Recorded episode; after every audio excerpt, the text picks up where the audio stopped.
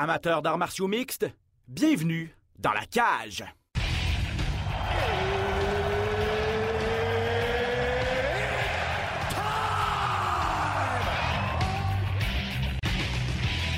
Introducing first.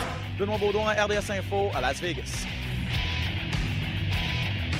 And now introducing his opponent. C'est terminé! Victoire de Patrick Côté! Merci beaucoup tout le monde au Québec.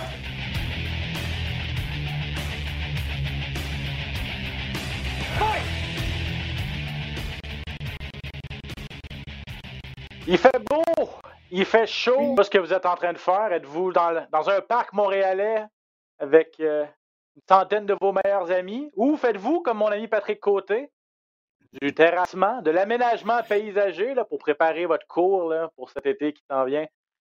Merci d'être là. En tout cas, peu importe où vous nous écoutez, merci de nous suivre. Ben Baudouin en compagnie de Pat Côté. Pat, comment ça se passe, mon ami? Ça va très bien, toi, Ben? Ça va bien, ça va bien. Ouais, la cour avance, là. Ça va être confortable cet été pour nos petits, nos petits feux, si on peut se voir, là, peut-être. Exact, pas le choix. Ça a l'air qu'on va encore passer notre été chez nous. Fait que, euh, on s'arrange pour être confortable. C'est, c'est, je, je dirais de ça que j'allais te dire. Il faut euh, le staycation, il faut, euh, il faut s'arranger pour que la course soit à notre goût. Euh, non, pour faire sa part, on est content que on retrouve un petit peu l'espoir là, malgré tout avec le beau temps qui s'en vient. De bons combats également à se mettre sous la dent.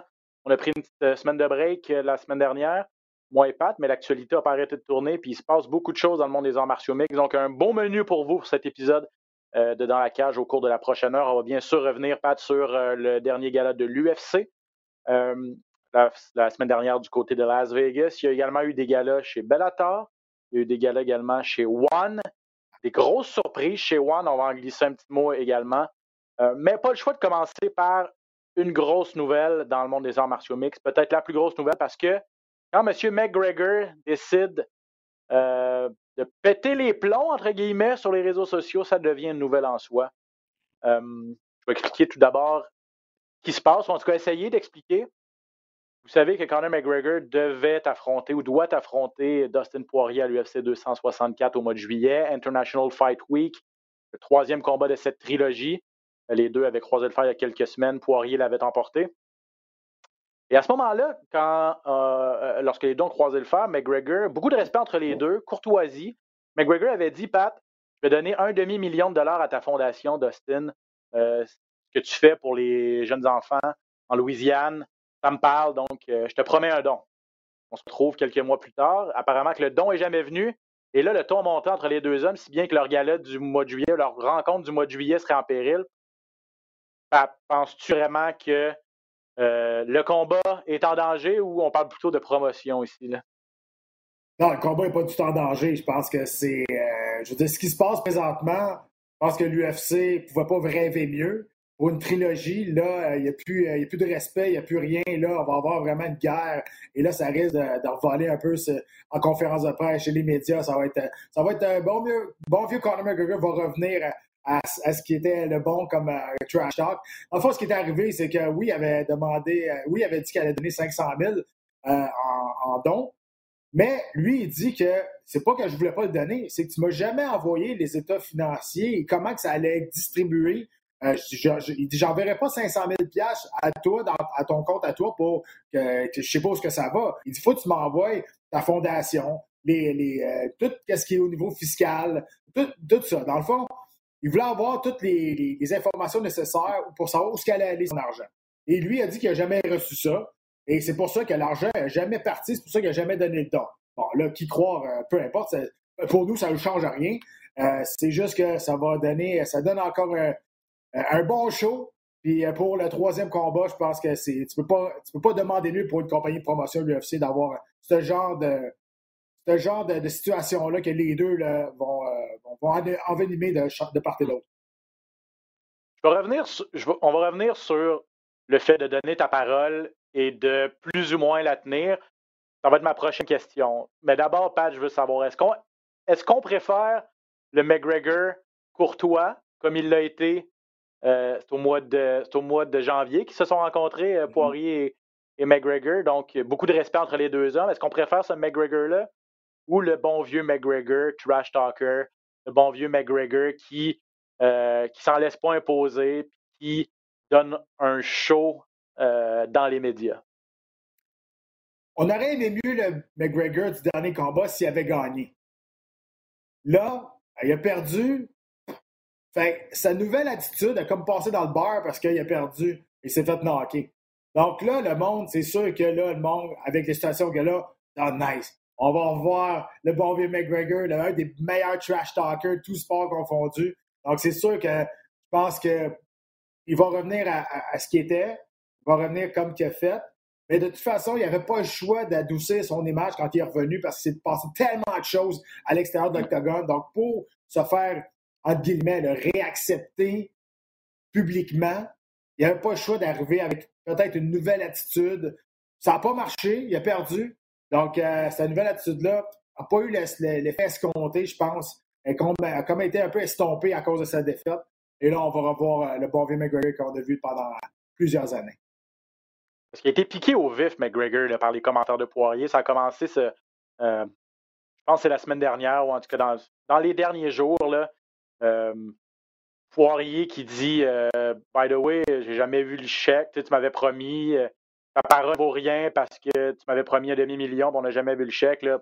De en aiguille, les deux commencent à argumenter sur la place publique, sur Twitter. comme tu as dit, Pat McGregor qui dit Regarde, je veux bien te le donner, ton argent, mais il faut que tu m'expliques euh, à, quoi va servir et tout ça. Les agents s'en sont mêlés. Poirier qui a dit euh, Poirier qui a dit on a eu des meetings par rapport à ça. On, vous a envoyé des informations. Vous n'avez jamais accusé réception de notre email. C'est à vous maintenant. Qui croire? J'aurais tendance à croire Poirier. Je parle l'historique des deux gars. Je trouve pas ça correct. je trouve pas ça correct de. Puis Poirier, à première vue, puis j'ai pas fouillé, là, j'ai pas fait de travail d'investigation, mais à première vue, sa fondation ça fait longtemps qu'il nous en parle. Ça fait longtemps qu'il met aux enchères euh, le linge qu'il porte, les gants pour justement de, ramasser des fonds pour les jeunes en Louisiane. Il a même dit on vous l'expliquer à quoi va servir l'argent, ça va être pour construire un gym pour les jeunes en difficulté à la, Nouvelle-Orléans. Euh, Attar, le, gérant de McGregor, s'en est mêlé. En tout cas, bref. Euh, il, a accusé vraiment de vouloir salir la réputation de McGregor, mais ça pour dire que peut-être que si on se met à fouiller McGregor, c'est pas la première fois qu'il dit je vais donner de l'argent à des fondations, tout ça. Si on se met à fouiller, c'est peut-être pas la première fois qu'il ne respecte pas sa parole. il faut qu'il fasse attention parce que je pense pas que c'est lui qui sort gagnant de toute cette. Au niveau PR, au niveau relations publiques, je pense pas du tout que c'est lui qui sort gagnant de toute cette Surtout que il pète les plombs sur, Twitter. Il commence à insulter l'autre et tout ça. Il, prend vraiment pas ça de façon professionnelle. Ben, je veux dire, il y, a deux, deux façons de voir ça. Ta façon, ben, tu dis qu'il ne voit pas ça professionnel. Il y a une autre façon que si, si vraiment McGregor a raison, c'est sûr que moi aussi, je pèterais les plombs de me faire accuser de ne pas vouloir donner de l'argent puis que, que j'ai promis. On ne la connaît pas, la vérité là-dedans. Je sais pas de prendre un bord ou de l'autre. J'essaie juste de. Hum. Il y a deux versions dans une histoire. Qui croire? C'est sûr que on, on s'en va beaucoup plus vers le bon gars dans cette situation-là. On s'en va beaucoup plus vers lui qui a la fondation, lui qui s'est fait promettre de l'argent puis il l'a jamais eu. Mais en réalité, c'est quoi la, vérité? On la sait pas. Donc, si je suis dans la peau à McGregor, puis c'est vrai qu'on n'a jamais eu ce qu'on a demandé pour savoir des états financiers, on était prêt à donner de l'argent, puis je me fais accuser sa, sa, place publique, c'est sûr que je pète les plombs aussi. C'est sûr que je ne vais pas me faire saler mon nom gratuitement comme ça. Mais si c'est le contraire, par exemple, ben, je pense que je pense que Poirier, ce qui a bien fait. Écoute, McGregor a dit sur la place publique qu'il allait donner 500 000 Fait que si tu le donnes pas, attends-toi que sa place publique, ça sorte si, ça, si tu l'as pas donné. Tout à fait, tout à fait. et là, ben là, dernière, étape, dernier chapitre, c'est euh, McGregor qui dit Bon, ben, je refuse de t'affronter au mois de juillet à cause de ça. Poirier qui dit OK, pas de trouble avec euh, les deux se mettent finalement des, séquences de, Poirier qui a, qui a, passé, qui quoi à McGregor, qui a dit ben, Regarde, j'en ai rien à foutre de toi. McGregor qui réplique avec le chaos qu'il avait passé à Poirier en 2014. Michael Chandler qui lève la main et qui dit Hey, je sais, moi je suis booké au mois de mai, mais un coup que je vais gagner ça, ça va pas me déranger du tout de, me battre contre McGregor au mois de juillet. Bref. Il y en a un qui est totalement libre aussi, hein, et euh, Justin Gagey qui est totalement Justin libre aussi, qui est là aussi. Ouais, ouais, ouais. Mais ça va arriver. Le combat va arriver. Arrêtez, ça. ça va arriver. L'histoire est trop bien parti pour que l'UFC échappe ce combat-là. Ils vont pas vont pas l'échapper. On va s'arranger chacun de côté, puis ça va arriver. À, moins qu'il y ait une blessure ou quoi de même, là, mais je veux dire, moi, je, je crois pas qu'il y en a un des deux qui va sortir de là. Puis je crois pas qu'il y en a un des deux qui va faire plus d'argent à aller se battre quelqu'un avec un autre, avec une autre personne qui va faire la trilogie. Donc, euh, tu sais, euh, Poirier a refusé un combat de championnat du monde pour faire la trilogie là, pour avoir plus d'argent. je te confirme qu'il veut ce combat-là. Et puis l'UFC ne gênera pas pour utiliser ça pour faire de la promotion pour le pay-per-view. Puis ça peut être douteux comme tactique, là. vous pouvez en penser ce que vous, ce que vous voulez, là, mais euh, on a utilisé un, chariot dans une ville d'autobus qui a blessé des gens pour faire de la promotion. Là. Je pense pas qu'on va se gêner pour utiliser une guerre de mots sur Twitter pour faire de la promotion. Eh ben, exactement. Tu sais, peut-être le, chariot, là, maintenant, on l'avait vu, puis c'est, de la violence euh, physique, là. Euh, mais ça. un crime, en fait. Je veux dire, oui, exact. Mais ça, tu sais, ils, ont pas, ils, prennent pas quelque chose de privé qui s'est dit dans l'arrière des rideaux, puis ils sortent ça public, puis OK, là, pour faire la promotion malsaine. Je veux dire, ils ont juste pris ce qui est déjà là, que c'est pas eux autres qui ont écrit, puis ils mettent ça ensemble, puis ils font une histoire avec. Ils inventent rien. Donc, c'est pour ça que je te dis que l'UFC, présentement, là, est assis dans son couch, puis regarde ça aller, puis OK, continue, nice, nice. On n'a même pas besoin de travailler pour faire la promotion de ce combat-là. C'est déjà fait. Pour le, Move de Mr. Burns. Là. Eh, c'est oui. Attends. Voilà. Euh, donc, excellent. Ben, excellent. Oui, excellent. L'histoire à suivre, mais effectivement, c'est les premiers chapitres qui s'écrivent d'une belle rivalité. Ben, en tout cas, du renouveau de cette rivalité-là, parce qu'on est vraiment passé en, comme ça de deux gars qui se respectaient beaucoup et qui étaient ultra courtois à des gars qui sont plus capables de se sentir. Donc, euh, ça va être quoi les prochaines étapes? Très hâte de suivre ça, mais on voulait vous en parler parce que c'est vraiment ce qui a retenu l'attention dans les derniers jours dans le monde des arts martiaux mixtes. Il y a quand même eu l'aspect sportif, un gala quand même de l'UFC samedi passé qui mettait en vedette Marvin Vittori contre Kevin Allen, Pat. Euh, qui a remplacé Darren Till à pied levé euh, trois semaines seulement après sa dernière défaite contre Derek Bronson. Et je dirais pas que c'est un copier-coller de ce qui s'est passé contre Bronson, mais en fait, c'est pire que ce qui s'est passé. Euh, là, quand tu regardes les statistiques, c'est en deux combats, Kevin Allen s'est fait amener au sol 17 fois. 11 fois samedi par Marvin Vettori au sol, qui a dominé complètement une clinique de lutte, une clinique de grappling et de ground and pound surtout, et de contrôle de l'octogone. Euh, d'une part, performance ultra convaincante de Marvin Vettori, et d'autre part, Pat, euh, Kevin Holland, on connaît sa faiblesse maintenant. Voilà. Euh, pour Marvin Vettori, performance ultra convaincante, mais pas assez pour un combat de championnat du monde comme qu'il demande, moi je trouve. Euh, je veux bien croire qu'il a dominé, là, mais on n'a pas. Il n'a pas passé proche. Il a eu un étranglement triangulaire avec le bras à un moment donné, un triangle, mais il n'a pas passé proche de terminer le combat tant que ça. Il a fait du dommage, euh, mais je pense que ouais, se battre contre un gars qui s'est battu à, trois semaines, à la dernière minute, le dominer comme ça, autant avec les anneaux au sol, puis pas être capable de le terminer, euh, puis t'es supposé être un solide gars de soumission. Je trouve qu'il a manqué, il a manqué de finition. Il aurait dû finir le combat avant. Euh, je pense c'est une très belle performance, mais je pense pas que ça, ça mérite un combat de championnat du monde comme qu'il veut. Euh, il va, je pense qu'il a le potentiel pour l'avoir. Il est sur cinq victoires de suite. Mais, mais pour cette performance-là, je pense pas que ça lui, ça lui donne un passe droit pour euh, le combat de championnat du monde.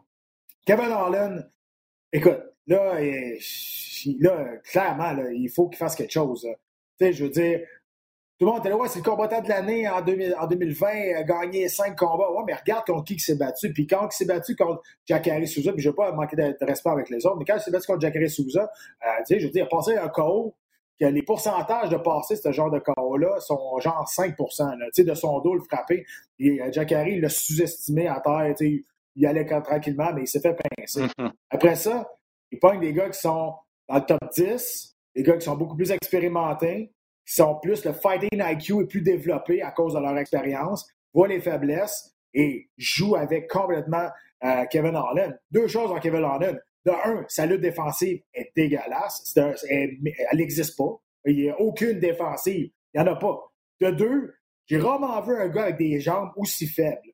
Il se fait écraser à terre. Il se fait pas. Tu sais, oui, il y a eu des anneaux au sol techniques, là, mais je dirais, là, 50% 50% des anneaux qu'il a subis dans les 17, c'est juste ses, jambes qui lâchaient. n'est pas capable de, il est pas capable de forcer avec ses jambes. On dirait qu'il s'écrase. Ses jambes-là manquent de force. Ça, c'est sûr et certain. Là, mener, je dis quand tu montes dans les, dans les classements, quand tu montes avec des gars qui ont plus d'expérience, il faut que tu sois moins unidimensionnel. Il faut que tu sois plus complexe ça. Et clairement, là, il s'est fait exposer contre Bronson. Copyright face à Marvin Vittori. Je mhm. confirme que le prochain combat, ça va être exactement la même affaire si ce n'est pas, si pas amélioré. Ah, si on, aussitôt qu'on va le. Mais là, je pense pas qu'il va y aller, là, mais il y, a eu, il y a eu toutes ces blagues, ces fameux mimes là, de gens qui disaient qu'il devrait aller au Dagestan. Euh, puis, puis, Allen qui répond Je vais y aller au Dagestan, pas problème, pour, pour devenir un, un Habib numéro 2, là, où euh, la, la, fameuse, le sambo, là, je pense, c'est ça, au Dagestan, la lutte, la lutte russe, là, pour, pour vraiment améliorer cette portion-là de, son jeu. Il s'est montré ouvert, mais là, en dire sur Internet, oui, oui, je vais y aller, puis, le faire pour vrai, puis aller subir un vrai camp d'entraînement, puis une vraie. Il ferait brasser en maudit là-bas, là. Peut-être que ça y prendrait, ça, mais il il pleurerait à tous les entraînements. Mais l'affaire aussi, ah. c'est qu'il a déjà mentionné qu'il voulait descendre à 170 livres. C'est pas un gros 185. Il ne coupe pas de poids. il, pèse, à 183, 182. Le problème, c'est que moi, je pense qu'il y a des bien meilleurs lutteurs à 170 qu'à 185. c'est ça aussi le problème. Là. Euh, je, ne sais pas. Je pense que présentement, ce n'est pas une question de catégorie de poids, c'est une question euh, de, technique, c'est une question de, knowledge, de, s'entraîner puis de s'améliorer. Euh, parce que clairement, je veux dire, tu regardes les deux combats, là, lui, il va le regarder. Là. Il y a clairement un manque flagrant. Et là, tout le monde le sait. Donc là, je peux te dire, là, bon québécois est un peu dans la merde. Là. je dirais, il va falloir qu'il s'améliore, puis très rapidement. Ah, la, la, méthode pour battre Kevin Holland est, on ne peut plus clair. C'est mm. ça. Euh, pour revenir à Marvin Vittori, bon, tu parlais qu'il ne mérite pas encore tout à fait son combat de championnat du monde. C'est un gars qui, qui est une séquence de cinq victoires, tu l'as dit, ça, euh, dans le fond, il a gagné tous ses combats depuis qu'il a perdu contre Israël Adesanya. Il avait fait une décision partagée contre le champion Adesanya qui, qui faisait à ce moment-là ses débuts à l'UFC. Euh, c'est probablement celui dans sa carrière, à part Jan Blaovic à 205 livres, mais à 185 livres, Vettori, c'est probablement Vettori qui a donné le meilleur test à, à Adesanya jusqu'ici dans sa carrière. Donc, c'est pour ça que lui, il veut absolument sa revanche. Mm-hmm. J'ai tendance à être d'accord avec toi. Pourquoi pas euh, le faire contre Darren Till? Darren Till va se remettre de sa blessure, là, blessure à, la clavicule. Euh, ça aurait été un pas mal plus gros test. Darren Till, ne serait pas, fait brasser au sol autant que ça. Euh, en tout cas, ça aurait été pas mal plus top de le maintenir au sol et de l'amener au sol que, mm-hmm. Kevin Harlan. Donc, pourquoi ne pas se tester contre un, un, gros 185 livres en Darren Till? Absolument. Puis, moi, je pense au combat qui s'en vient là, entre Gastelum et, euh, Whittaker. Euh, il pourrait gagner le, gagnant de celui-là aussi. Euh, si, surtout si c'est si Whittaker. S'il veut vraiment savoir s'il est prêt pour un combat de championnat du monde, ben, affronte l'ancien champion du monde. Je pense que ça pourrait être un combat qui pourrait être vraiment bon pour, pour Vittori. Ah, devant Vittori, il y a des gars comme Paulo Costa aussi, Jared Cannonier, Derek Bronson qui a gagné aussi contre Allen. Pourquoi pas un mm-hmm. Bronson contre Vettori aussi? Les deux ont dominé complètement Kevin euh, en l'espace d'un mois. Euh, c'est sûr que lui, il va, Vettori, va, va pousser fort pour un combat de championnat, mais je suis d'accord avec toi. Si Whittaker, c'est parce qu'on va en reparler un petit peu plus tard, mais si Whittaker gagne en fin de semaine contre Gastelum, lui aussi va vouloir un combat de championnat aussi. Il est mieux placé. Il a fait, oui, il a perdu contre Adesanya, sa ceinture, mais depuis ce temps-là, il a fait ce qu'il avait à faire pour, pour demeurer l'aspirant numéro un. S'il gagne en fin de mm-hmm. semaine, qu'est-ce qu'il peut faire de plus? Euh, donc, ça va être intéressant à suivre, on en reparle tantôt. Euh, euh, Arnold, Allen en demi-finale contre Sadiq Youssef, ça c'est un combat qui m'intriguait. Deux gars vraiment classés très près à, 145 livres. Arnold Allen qui est un protégé du un produit du Tristar ici à Montréal, c'est un Anglais, mais il s'entraîne à Montréal avec Ferraz Zabi. Il l'a emporté, Allen, contre, par décision unanime contre Sadiq Youssouf. D'abord, qu'est-ce que tu as pensé de, la performance d'Allen? Il a, il, a, ébranlé Youssouf au premier round. Il a clairement gagné les deux premiers et est un petit peu plus sur la défensive au deuxième. il a, il a laissé passer la tempête là, en sachant que Youssouf allait revenir fort au troisième. Donc, en sachant qu'il ah, avait gagné les, deux premiers rounds, il n'y avait pas besoin trop trop de prendre de chance au troisième. Euh, oui. Euh, moi, j'ai été déçu un peu du combat. Je pensais que ça allait être le combat de l'année, mm. même quasiment. Euh, c'est pour vrai, je m'attendais à quelque chose de beaucoup plus spectaculaire. Harlan, on va se dire, les deux premiers rounds, il perdait si il ébranlait pas hmm. Youssouf. Là, Youssouf. je, bien croire là, si on peut se rendre bien loin avec des si, là, mais je veux dire, Youssouf gagnait le premier round, pack, s'est fait pincer, là, le vent a tourné. Premier round. Deuxième round, même chose. Youssouf, il dominait, bang, Allen l'a pincé, là, il a gagné hum. le deuxième round. Euh, ça n'a pas été une performance euh, extraordinaire, mais les deux se suivaient dans les deux se suivaient dans les classements. Et je pense que c'était ça l'important, d'aller chercher la victoire pour savoir qui. Parce que les deux, on les voit comme des beaux prospects dans cette division-là. Qui on va être, qui on va mettre de l'avant sur l'autre pour les, pour les deux combattants qui sont là. C'était ça l'important pour euh, d'aller chercher la, victoire. Parce que c'est deux gars qui étaient à la même place, avec la même genre de campagne de promotion autour d'eux autres. Donc là, il y en a un qui a gagné Allen. Puis je pense que ah, je pense de plus en plus, on essaye de faire beaucoup de promotions avec euh, des combattants d'Angleterre. Euh, de plus en plus, là, euh, je pense que là, tu regardes, regardes les, les, champions, il n'y en a plus beaucoup qui sont américains. Là. Je pense qu'il y en a qu'un, ou même il y en a peut-être plus, je pense. Mais au niveau de l'Angleterre aussi, là, présentement, on, on tente de mettre beaucoup, beaucoup de monde dans des combats importants pour, pour aller chercher peut-être un autre champion après Bisbing d'Angleterre. Darren Till, on veut le pousser beaucoup aussi. Donc, je pense que c'est bien pour, pour Arnold Allen. Ça le penser. Tu as raison. Je pense qu'il n'y a plus un champion d'Angleterre, 145. Aljamain Sterling. Aljamain, c'est le seul. C'est le seul américain. C'est le seul. ça fait longtemps là, à me dire que ça n'y a, pas eu ça. Là. Non. Non, effectivement. Puis, bon, Arnold Allen produit du Tristar. Je veux te parler peut-être de l'école Tristar. Moi, j'ai. Je, les aime beaucoup. Puis, tu sais, je veux dire, tu connais ça mieux que moi, là, mais. je pense que c'est une approche beaucoup plus euh, axé sur, la victoire que sur la promotion. on parle, on, euh, toi moi, on parle souvent au podcast de pour atteindre les plus hauts sommets, non seulement il faut que tu gagnes, mais il faut que tu sois excitant. Il faut que tu aies des KO. Il faut que tu sois vendeur. Bon, tout ça. J'ai pas l'impression qu'au Tristar, est-ce que c'est la job du coach de le faire, du gym de le faire, je sais pas. Mais tu sais, j'ai souvent entendu Ferraz Zabi dire le but de ce sport-là, c'est de toucher sans se faire toucher de gagner un combat sans prendre de dommages, parce que les dommages, c'est ça qui fait que ta carrière va être, euh, va, être coupée court. Tu vas une longue carrière, c'est important de, faire attention. Donc, on voit, on voit souvent des combats prudents.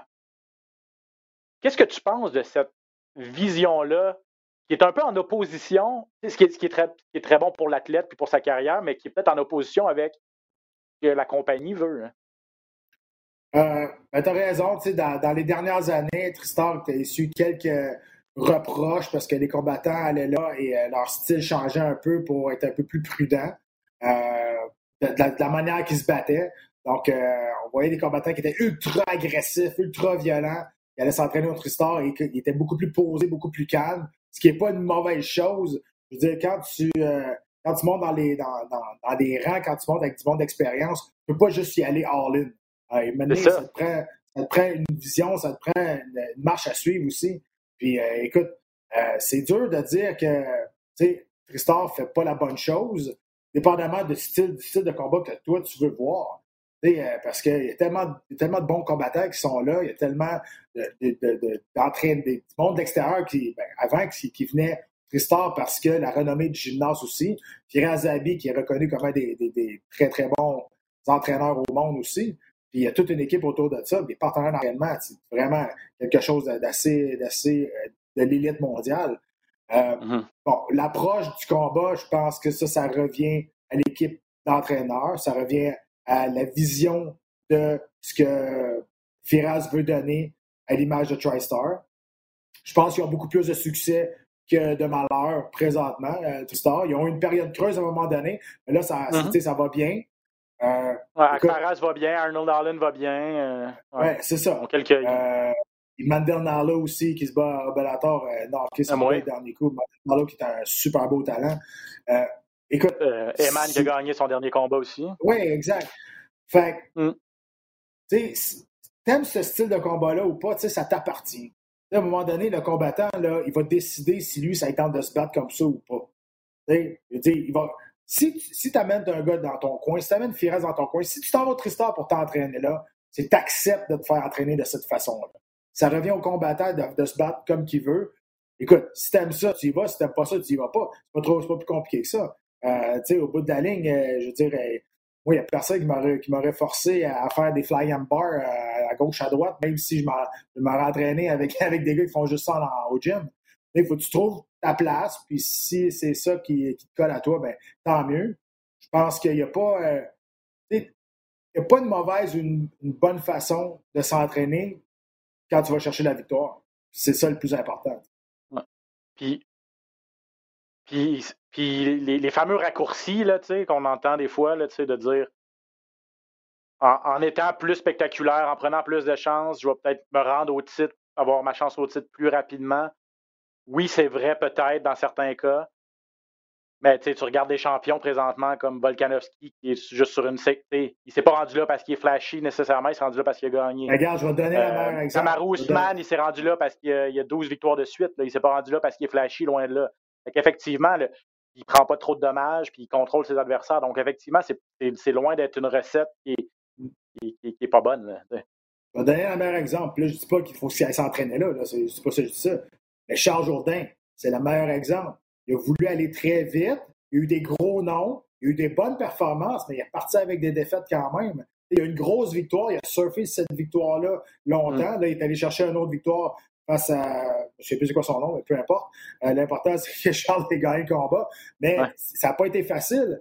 Et c'est pour ça que j'ai dit après, là, c'est important de prendre Charles et de le construire comme il faut. De bien, de bien l'amener où ce qu'on veut l'amener. On l'a essayé de passer par des, shortcuts au début, là. Ça n'a pas marché à cause d'une question d'expérience. Là, maintenant, là, on a gagné notre premier combat, c'est notre nouveau contrat. Là, il faut le bâtir comme il faut. Je pense que c'est ça la chose la plus intelligente à faire avec, Charles, parce que prendre des shortcuts, écoute, c'est pas, pas nécessairement euh, signe de succès. ça peut arriver une fois de temps en temps, mais la plupart du temps, ça marche pas.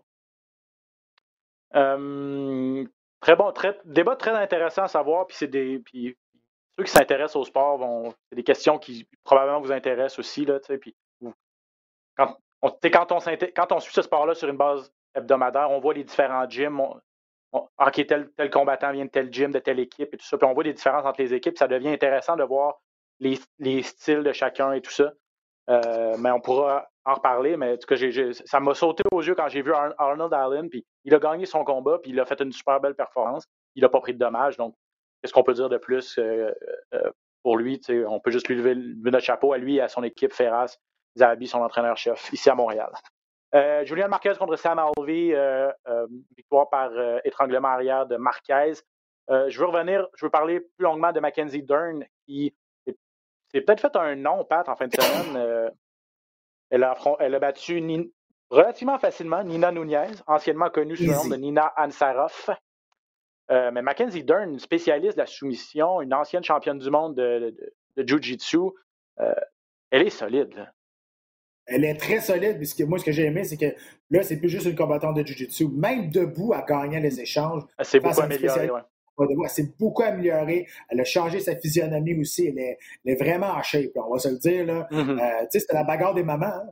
les deux. Oui, c'est vrai. Je, trouve, ça intéressant quand même. mais écoute, Anzarov s'était pas battu depuis 2019. Je pense que ça a apparu. Euh, Anzarov ou whatever, vous savez qui je parle.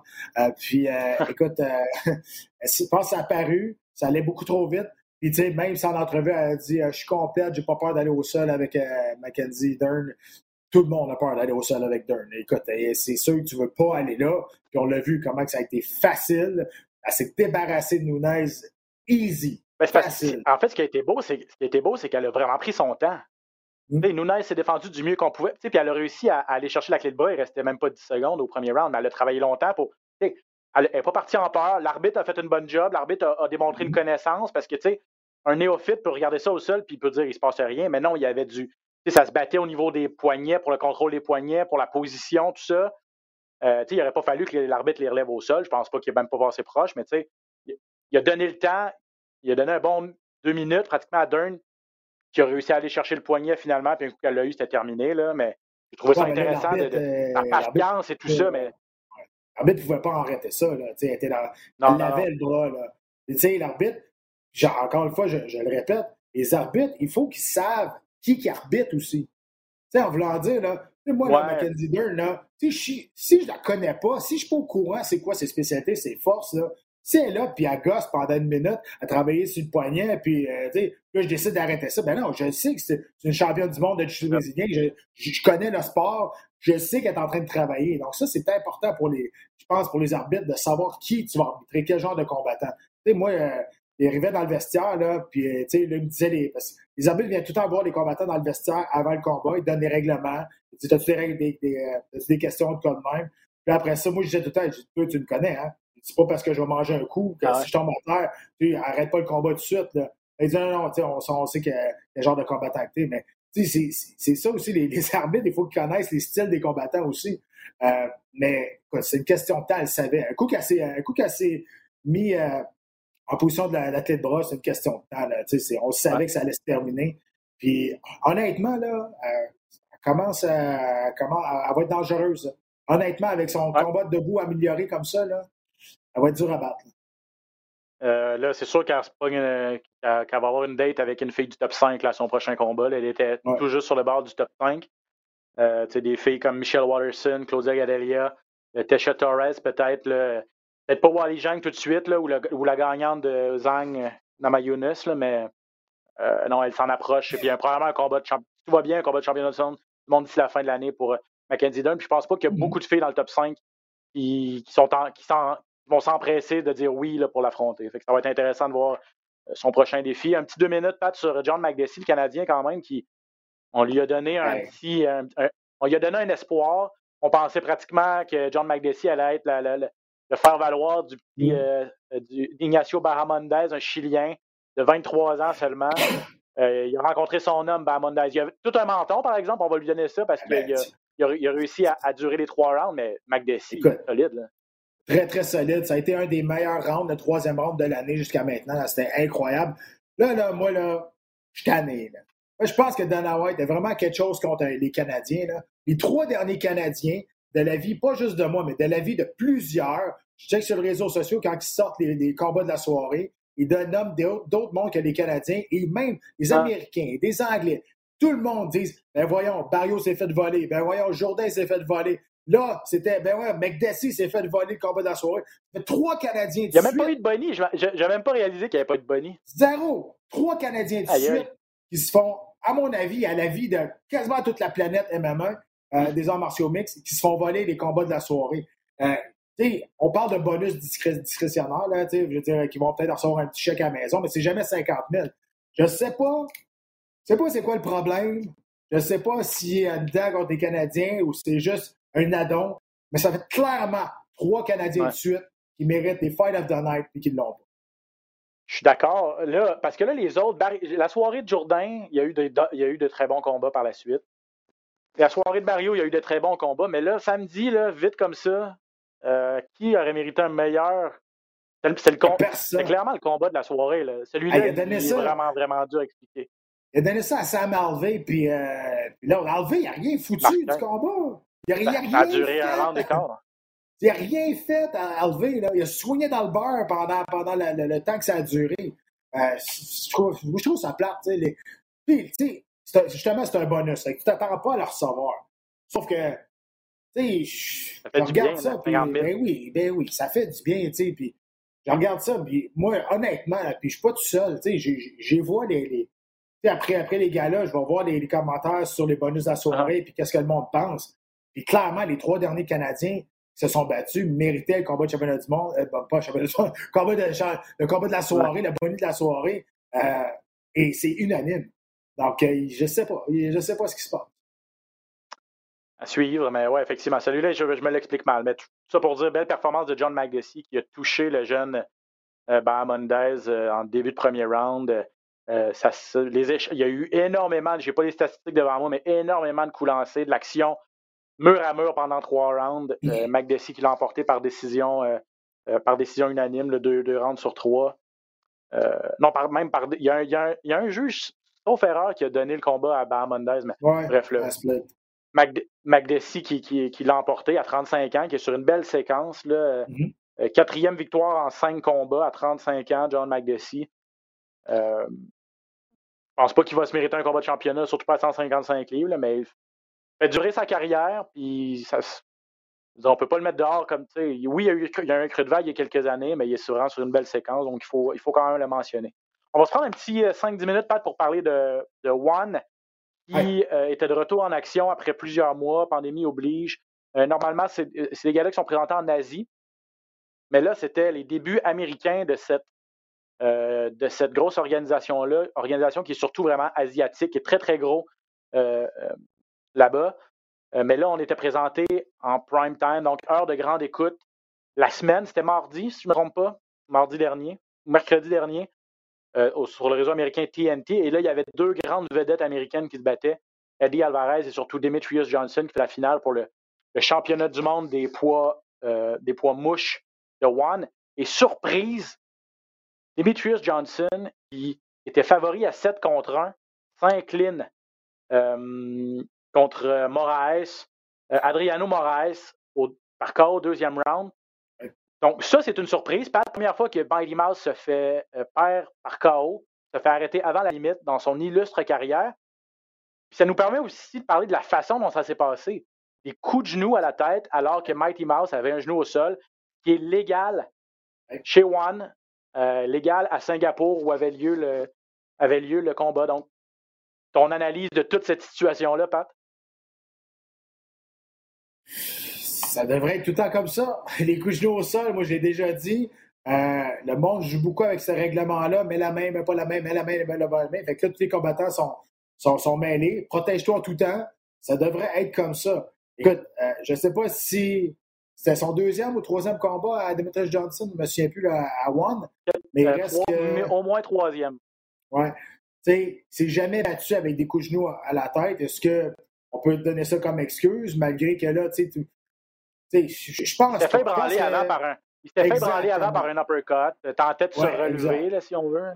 Oui, exact. Donc, euh, je veux dire, il a, vu l'opportunité, puis c'est parfait, tu sais, je veux dire, c'est pas parfait qu'il ait perdu, mais moi, je trouve que ce règlement-là devrait être euh, unifié, des coups de genoux à la tête au sol, on devrait, plus, on devrait bien plus enlever les coups de pied, ses orteils, des affaires de main, des, des choses stupides, blessées juste pour blesser. Parce qu'un coup de joue à la tête, oui, tu peux passer de knockout, oui, tu peux améliorer ta position, ça peut te faire avancer dans ta position aussi, aller chercher la tête si le gars il se protège. Donc, euh, tu sais, il y, a, moins de temps mort aussi.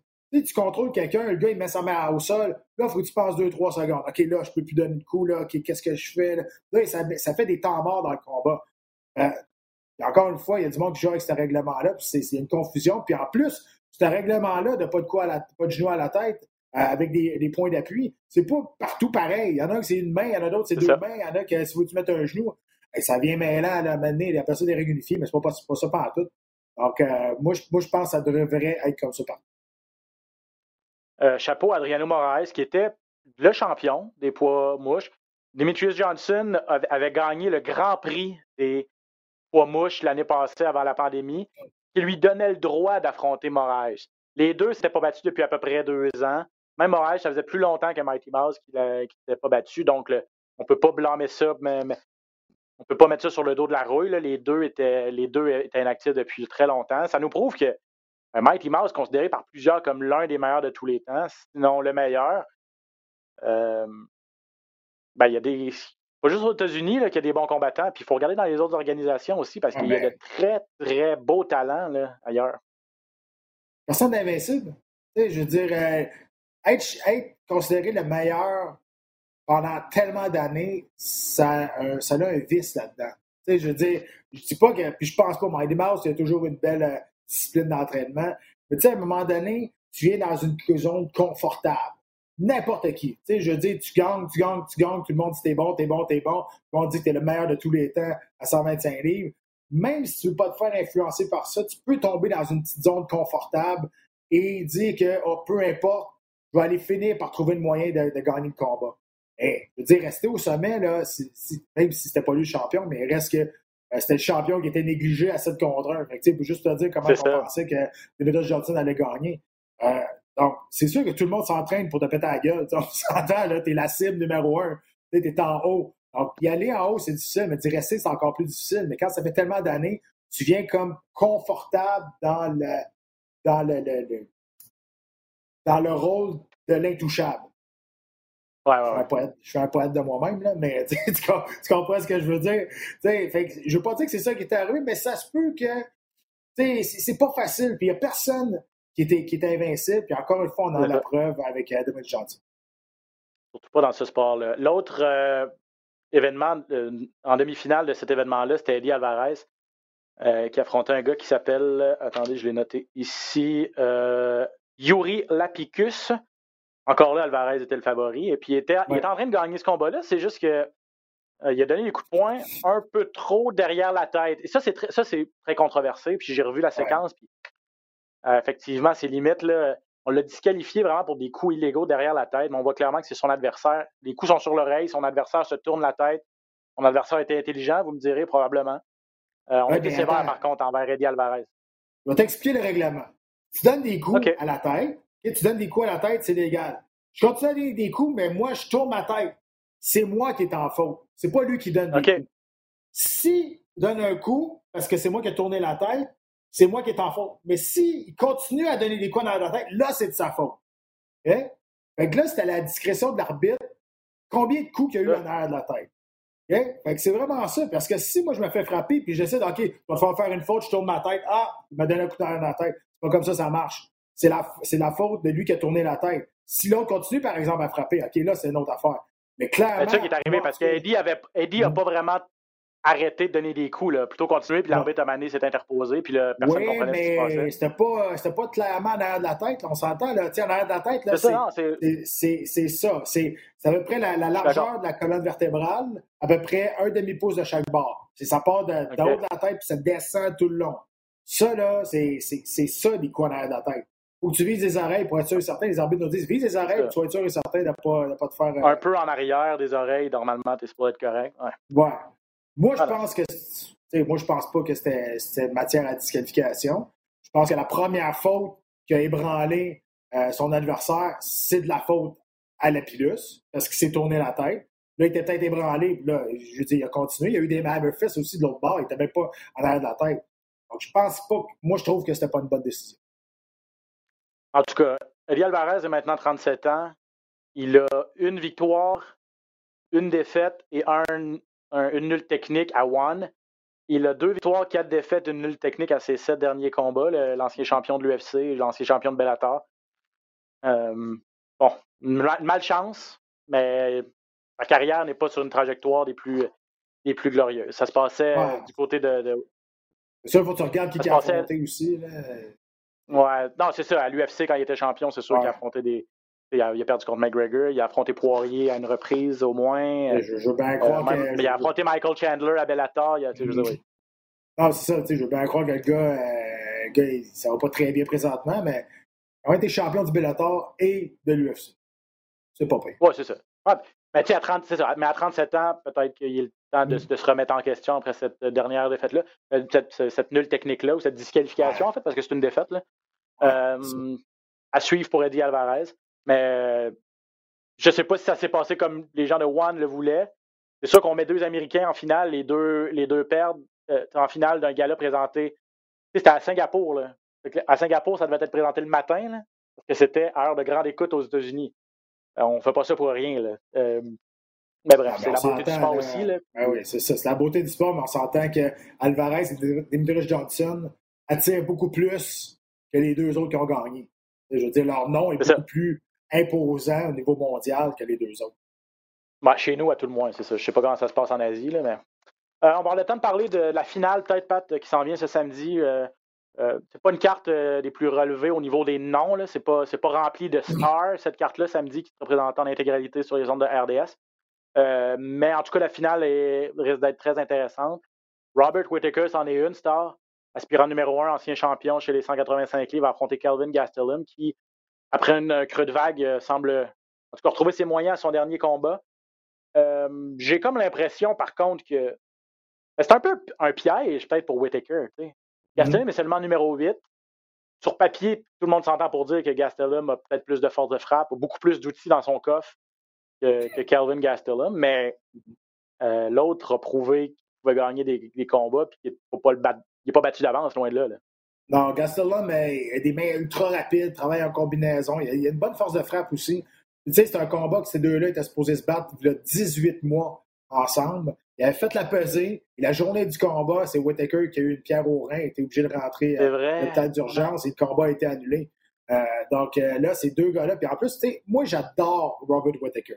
Je trouve que ça a été un des champions les plus sous-estimés et les moins bien traités par l'organisation. Ça, c'est mon point de vue à moi. Je parle au niveau de la promotion. Je trouve que, tu sais, je ne sais pas comment ça s'est passé en Australie, en Nouvelle-Zélande, de l'autre côté. Peut-être que ça a été extraordinaire. Mais je trouve que on l'a comme mis de côté un peu quand il a été champion. On n'était pas comme. On dirait qu'on n'était pas content que, que ça soit lui le champion. Parce que c'est pas un gars qui parle beaucoup, c'est un gars qui est gêné, c'est un gars qui, qui déplace pas beaucoup Il d'air. y a eu des ennuis de santé, il s'est pas battu beaucoup. Il s'est pas Ouais. battu beaucoup non plus. Il n'a pas pu être super actif, là, ça. malheureusement pour lui. C'est ça. Fait que euh, je sais pas, mais moi je l'aime beaucoup parce que, surtout en entrevue, il dit, il dit, je sens que je dois quand même un combat à Calvin Gastelum. C'est- c'est de ma faute si le combat n'a pas eu lieu. Fait que je dois un combat. Je dois, je dois ça. Je veux dire, t'entends pas ça souvent là, d'un combattant là, dire des affaires là même. Moi, j'adore, j'adore Robert Whittaker. Je trouve que c'est un, un beau combattant au niveau des arts martiaux mix. Il a une bonne mentalité aussi. Bon, euh, est-ce que c'est lui qui va ba- battre les records des pay-per-view? Non. Mais je pense que tu as, raison. Cette finale-là, pour moi, ça vaut le déplacement. Deux combattants qui ont beaucoup de choses à prouver. Euh, Gastelum, qui, euh, qui, qui, lui aussi là, veut. euh, ils viennent de sortir d'une mauvaise séquence. Il veut continuer. Il ne veut pas retourner. Il ne veut pas se retourner dans, dans le creux de vague. Fait que, euh, non, ça, va être, ça, va être, ça va être bien. Puis c'est deux, euh, deux combattants qui se connaissent bien parce qu'ils étaient supposés se battre ensemble. Effectivement. Robert Whittaker qui a perdu, il a perdu contre Adesanya il y a quoi, peut-être un an et demi de ça, peut-être deux ans. Euh, depuis ce temps-là, c'est deux victoires quand même. Euh, et Calvin Gastelum qui, avait, qui était sur une séquence de trois défaites. Euh, lui aussi a perdu en combat de championnat contre Israël Adesanya. Ils ont cet adversaire-là au moins en commun. Euh, les deux, en fait, puis, puis, puis Whittaker s'était fait passer le KO par Adesanya alors que Gastelum, ça avait été une décision, puis ça avait été. Il avait donné un bon combat à Adesanya quand même, Gastelum. Il avait eu du cœur au ventre dans ce combat-là, je m'en rappelle. Euh, Il avait quand même perdu trois combats consécutifs et est revenu à son dernier combat contre euh, Jan Heinisch avec une, une belle victoire. Donc, est-ce que Gastelum pourra poursuivre cette lancée-là ou est-ce que. Parce que là, Robert Whittaker, c'est comme je le disais tantôt, s'il gagne, lui, c'est c'est Adesanya ou rien. Là, ce serait. Il va être en position d'exiger un, un retour Ouais. euh, en combat de championnat. là, après trois victoires de suite, après avoir perdu sa ceinture. là. C'est rare qu'un Ouais, champion- des- un ancien champion doit ga- regagner trois autres combats avant de, de- de revoir sa chance. Ben, ça revient à dire euh, ce que je t'ai dit. Je Ouais, pense que c'est sûr que là, Adesanya, il, est monté à 205 livres, il a essayé, fait que ça a mis la division un peu sur, sur le hold. Mais encore une fois, je pense que ce genre de combattants-là, il faut que ça mange leur, leur pain noir, comme mon grand-père disait. Il faut qu'ils travaillent plus fort, même s'ils ont déjà été champions du monde. On dirait qu'il faut qu'ils travaillent plus fort pour mériter ce, qu'ils ont, ce qu'ils méritent. Ouais, ah, je suis d'accord. En tout cas, elle est, euh, cette finale-là n'était pas manquée. En demi-finale, Jeremy Stevens euh, contre Drakkar Close, un espoir à 145 livres. Donc, le Mhm. vétéran contre un gars qui était sur une belle lancée, qui s'est fait stopper à son dernier combat par euh, Benil Dariush. Mais est-ce que Drakkar Close contre Jeremy Stevens, on va savoir si il est mat- il- matériel pour faire partie de l'élite ou, ou non. Et alors que Jeremy Stevens, lui, ben, il n'a pas gagné depuis 2018. Ça demeure un gars qui donne toujours des bons spectacles. Puis Ça non, ça fait longtemps qu'il n'a pas gagné. Ça fait longtemps qu'il n'a pas gagné, Jeremy Stevens, mais il a, euh, c'en est un autre qui n'a pas affronté des pieds de céleri. là. Ses défaites, c'est contre euh, Yair Rodriguez, Calvin Cater, Zabit, Magomed Sharipov et José Aldo. Là. Dire, Ah, puis il va tout le temps pas- ouais, ouais, tu sais, puis il n'y a pas trop de pas trop de honte à perdre contre, euh, contre ces Ouais, non, gars-là qui sont simplement extraordinaires. là. Donc, ça va être. Ouais, la, la demi-finale m'intéresse aussi euh, à ce niveau-là. Euh, Bellator, Pat, euh, beaucoup de galas par les temps qui courent. Tu as parlé de Man- Mendel Nalo, c'est vrai. Ça, c'est un gars, si vous ne connaissez pas, là, il l'a emporté de façon spectaculaire à son dernier combat. Il se bat pas souvent, malheureusement. Euh, je ne sais pas trop c'est quoi le, le- le- deal chez Bellator, mais euh, c'est- je- je- je- sauf erreur, je pense même pas qu'il y a un contrat avec Bellator. Euh, c'est c'est combat par combat. là. Et C'est Bellator qui lui donne ses opportunités, mais on- j'aimerais vraiment ça qu'il soit là plus souvent. là. Honnêtement, j'en ai aucune idée parce que moi, j'entends beaucoup de monde parler de lui au TriStar. Puis, c'est, il paraît que c'est, il est complètement juste hallucinant. là. C'est un combattant ça. qui est tellement il, est bon. Il, est bon. C'est dur de se battre contre lui. Tout le monde a de la misère. Il donne de la misère à tout le monde. Et je dis, c'est. Puis quand tu le vois, qu'est-ce qu'il est capable de faire dans, dans l'octogone aussi, ben, c'est un cercle, là, au Bellator. Mais il reste que ce qu'il a fait le dernier coup avec un Superman Punch, c'était précis, c'était puissant. Euh, c'est un gars qui, a un style unique, on va se le dire. C'est un gars qui a une personnalité unique aussi. Spécial, euh, Mais, ouais, spécial. Mais écoute, j'aimerais ça, moi aussi, qu'on en, en, fasse plus, peut-être la promotion, qu'on lui donne plus souvent des combats. On essaiera de vous le faire découvrir. On va mettre ça dans notre petit, notre petit carnet de devoirs, essayer de fouiller un petit peu son histoire et puis peut-être essayer de l'avoir aussi en entrevue. Je ne parle pas français, malheureusement, mais euh, c'est un gars qui vient de Toronto, en tout cas de l'Ontario, si je ne m'abuse, qui est installé à Montréal depuis un certain temps. Euh, parce que j'entends les mêmes choses que toi du Tristar, ça a l'air que c'est une machine. Puis effectivement, a eu de très belles performances avec le Bellator. Euh, Bellator a un gros combat qui va s'en venir plus tard cet été. Ça va être Patricio Pitbull fréré contre AJ McKee. Si vous ne suivez pas Bellator, on parle ici là, de, deux des meilleurs 145 livres au monde, deux des meilleurs poids plumes au monde. Ouais. Euh, Pitbull Fréré, 32 victoires, 4 défaites. Une victoire de. C'est le champion à 145 livres de Bellator, champion également à 155 livres. C'est lui qui a chassé Michael Chandler du Bellator. Chandler, vous le savez probablement, va avoir un combat de championnat du monde à l'UFC euh, au mois de mm-hmm. mai. Euh, lui fait, a perdu contre Patricio Pitbull, qui est. C'est dur de comparer lui, Volkanovski. On aimerait tellement ça les voir ensemble, le champion de l'UFC contre le champion de Bellator. Ça n'arrivera pas malheureusement, mais il y a des arguments pour dire que Fréré est peut-être meilleur que, que, que, Volkanovski. Puis AJ McKee, c'est la nouvelle garde. C'est un jeune Américain, 17 victoires, aucune défaite. Un gars qui est capable de gagner autant par KO que par soumission. Il en a, euh, il a 6 victoires. Sur ses 17 victoires, 6 soumissions, 6 KO, 5 décisions. Euh, et ces deux gars-là vont s'affronter pour le titre, le, Grand Prix des poids plumes, dans cet été. C'est le, le match-up rêvé là aussi. Absolument. Puis je suis content que tu le dises. Ces, deux combattants-là font partie. Écoute, les deux, les deux là, font partie du top 5 des meilleurs poids plumes au monde. Ça, c'est sûr et certain. Sont, Pitbull et Mickey, euh, même dans les top 3, ils sont vraiment, vraiment très, très, très solides. Et c'est sûr, il y a moins de promotion autour, ils sont moins connus un petit peu. La tasse un petit peu moins suivie. Euh, et il reste que, écoute, ces deux combattants-là, euh, moi, j'ai mettre contre n'importe quel poids plume à l'UFC. Et je peux te dire, s'ils gagneraient pas mal plus souvent qu'ils en perdraient. Ah, 100 Et puis, euh, on n'a pas de date encore pour leur affrontement. Là, ça va se passer cet été. C'est juste qu'au dernier Gala Bellator, en fait, l'avant-dernier, il y en a eu un aussi cette semaine, mais euh, qui, a remporté sa, demi-finale du tournoi pour euh, obtenir sa chance contre Meki. Donc, euh, où, se tourne la date, aussitôt que c'est annoncé, on vous, on vous tient au courant. On va mettre la table, bien sûr, pour ce, gros combat-là. On a appris aussi que Chris Cyborg allait se battre contre Leslie Smith, une, une revanche. C'est pour la, ceinture des 145 livres chez Bellator, mais féminin, bien sûr. Euh, Cyborg avait battu Smith pour l'info, avait battu Leslie mm-hmm. Smith à l'UFC en 2016. Ça avait duré même pas euh, une minute trente. Ça avait duré une minute vingt. Même chose pour Cyborg. Euh, elle, va, elle, va, défendre la ceinture, mais je pense que tu allais dire ça, ça va être la même chose. J'aurais dit, ben, je pense que oui. Euh, je, oui ben, pense pas que Smith euh, va, va, va, arriver là en faisant la matrice. Là. Je pense qu'elle va faire le punching bag, ça va être la même chose. Écoute, si ça, passe, ça fait une surprise, tant mieux. On va être les premiers surpris et les premiers contents pour elle. Je te dirais que. Tu sais, il y, y, a des bêtes d'envie que tu veux faire. Tu dis, ah, je vais prendre une chance, puis tu l'as, puis tu gagnes beaucoup d'argent. Là, je te dirais, mais rien. c'est sûr tu vas non, perdre. Ça.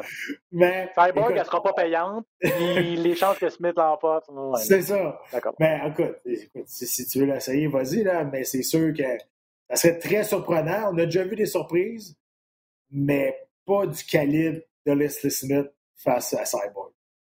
c'est dommage parce que Cyborg, tu sais. Ben, je dis pas qu'il y aurait eu une belle rivalité avec Amanda Nunez, là, la façon dont Nunez s'en est débarrassé euh, à l'UFC, mais tu sais, ça revient à ce qu'on dit toujours lorsqu'on fait le, lorsqu'on fait le, round-up des divisions chez les dames. il n'y a pas beaucoup de parité, disons ça comme ça. Euh, il y a les très très bonnes, puis il y a le reste. Puis à, Bellator, j'ai l'impression que c'est pratiquement pire parce qu'il y a moins, encore moins, un moins gros bassin. Puis, non, les filles ont 135 livres. il y en a trois, les filles ont 135 livres qui dominent. Tu as Amanda Nunes, le Cyborg, le Kelly Harrison. C'est tout. Il n'y en a pas d'autres. Ces trois-là sont seuls au monde dans la catégorie. Euh, je dis, il n'y en, a, pas d'autres. Après ça, à 135, tu peux trouver des meilleurs combattants. Mais en haut de ça, il n'y en a pas. Pat, euh, ben, en tout cas, bref, ça, fait du bien de parler quand même de One, ça fait du bien de parler de Bellator aussi un petit peu. Bien sûr, l'UFC, on en parle à tous les jours, à toutes les semaines parce que c'est présenté sur nos ondes, puis il y a beaucoup, beaucoup de, choses à surveiller. Mais ah, ça fait du bien de sortir un petit peu de notre zone de confort. Puis si on vous fait découvrir des, combattants, des combattantes euh, de d'autres organisations, tant mieux. On est là pour ça aussi. Euh, Pat, c'est tout le temps qu'on a. Merci énormément d'avoir passé une autre heure en ma compagnie. Ben, ça fait plaisir, Moi, je te vois samedi. Toi, tu ne me vois pas, mais on donne rendez-vous aux gens samedi soir UFC sur les ondes de RDS pour euh, ce gars-là, maintenant en vedette. Euh, Robert Whittaker contre Calvin Gastelum. Pat, bonne semaine, mon gars, samedi. À bientôt. Bonne semaine, bye bye.